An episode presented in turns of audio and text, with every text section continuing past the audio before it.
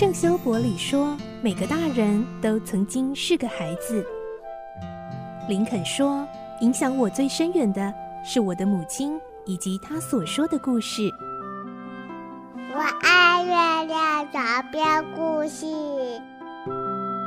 晚安，月亮床边故事。小青姐姐邀请每一位大孩子、小孩子一起听故事，不管多忙，也要和你一起听故事。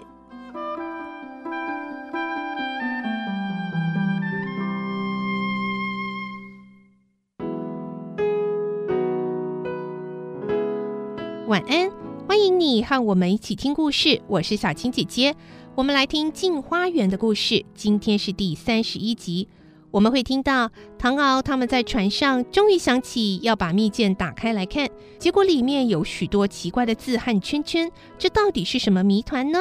关于这个字谜的内容呢，小青姐姐也会把文字呢呈现在这集节目的 AOD 网页介绍文字里头哦。所以呢，像今天跟明天这两集相关的内容，你都可以一边参照着来听接下来的故事，会比较清楚哦。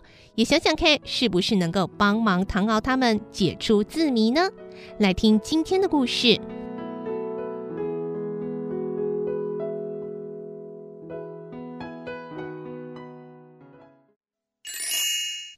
镜花园》三十一集，蜜饯藏字谜。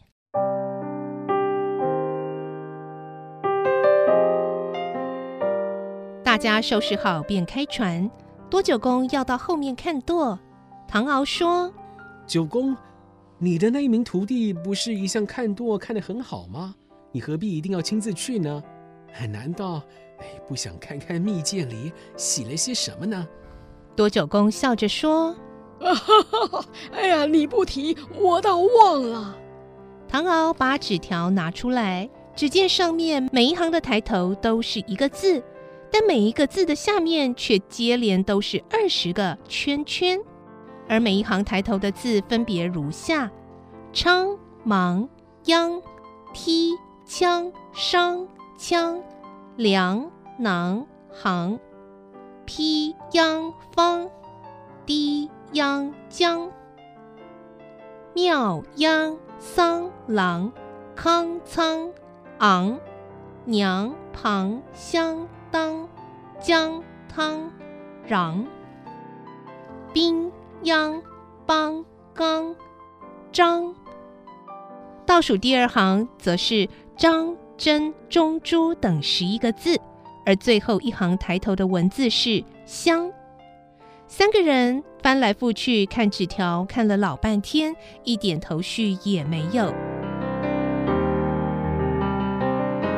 林之阳说：“呃，这个国王在每个字的底下画这么多圈圈，到底有什么机密呀？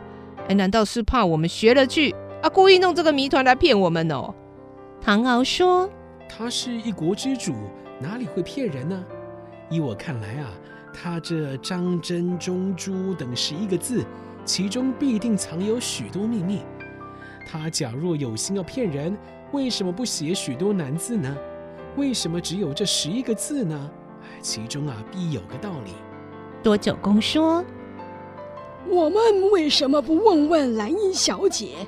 她生长在本国，必定懂得生育。”林之阳把宛如兰英叫了出来，仔细的询问。才知道兰英从小多病，只读过几年书，并没学过音韵。三个人听了，兴致减低了一半，只得暂时把这件事搁下不提。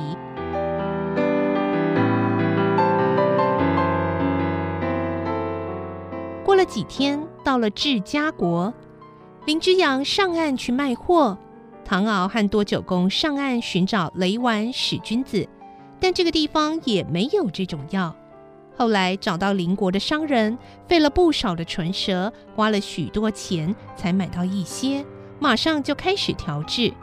一连三天，兰英一共吃了六服，打下许多虫子，她的肚子马上消肿，病也就痊愈了，食欲也跟着增加。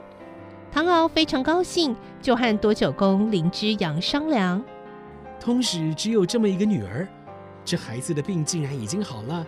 又很想念他的父亲。好在这里离奇蛇国不远，不如先送他回去，让他们父女俩团圆。你们觉得如何啊？三个人都觉得很好。兰英知道了，更是高兴。林之阳说：“这里卖货还要耽搁一些日子啊，索性啊，先送他回去了。这样也好。”于是林之阳马上命令开船。走了几天，刚到了骑蛇国交界的地方，兰英忽然好像得了霍乱一样，呕吐不停，还满嘴胡言乱语，最后竟不省人事。林之阳说：“哎，我看哦，兰英小姐是得了离乡病啊！啊，什么叫做离乡病啊？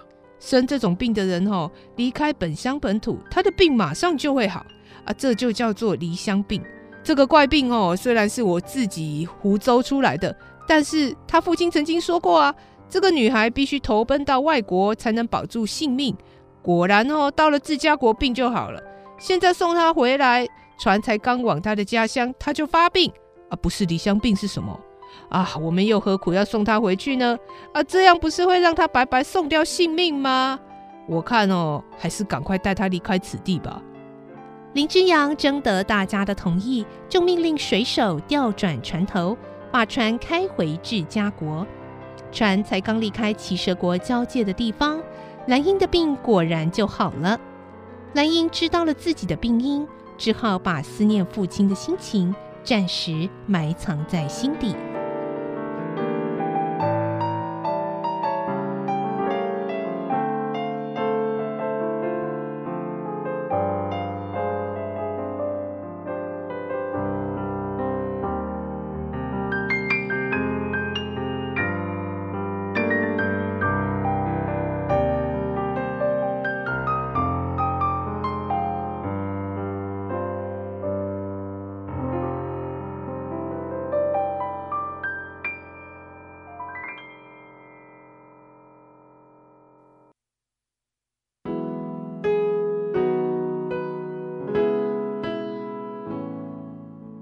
今天的故事就先听到这里喽，明天再继续来听《镜花园》的故事。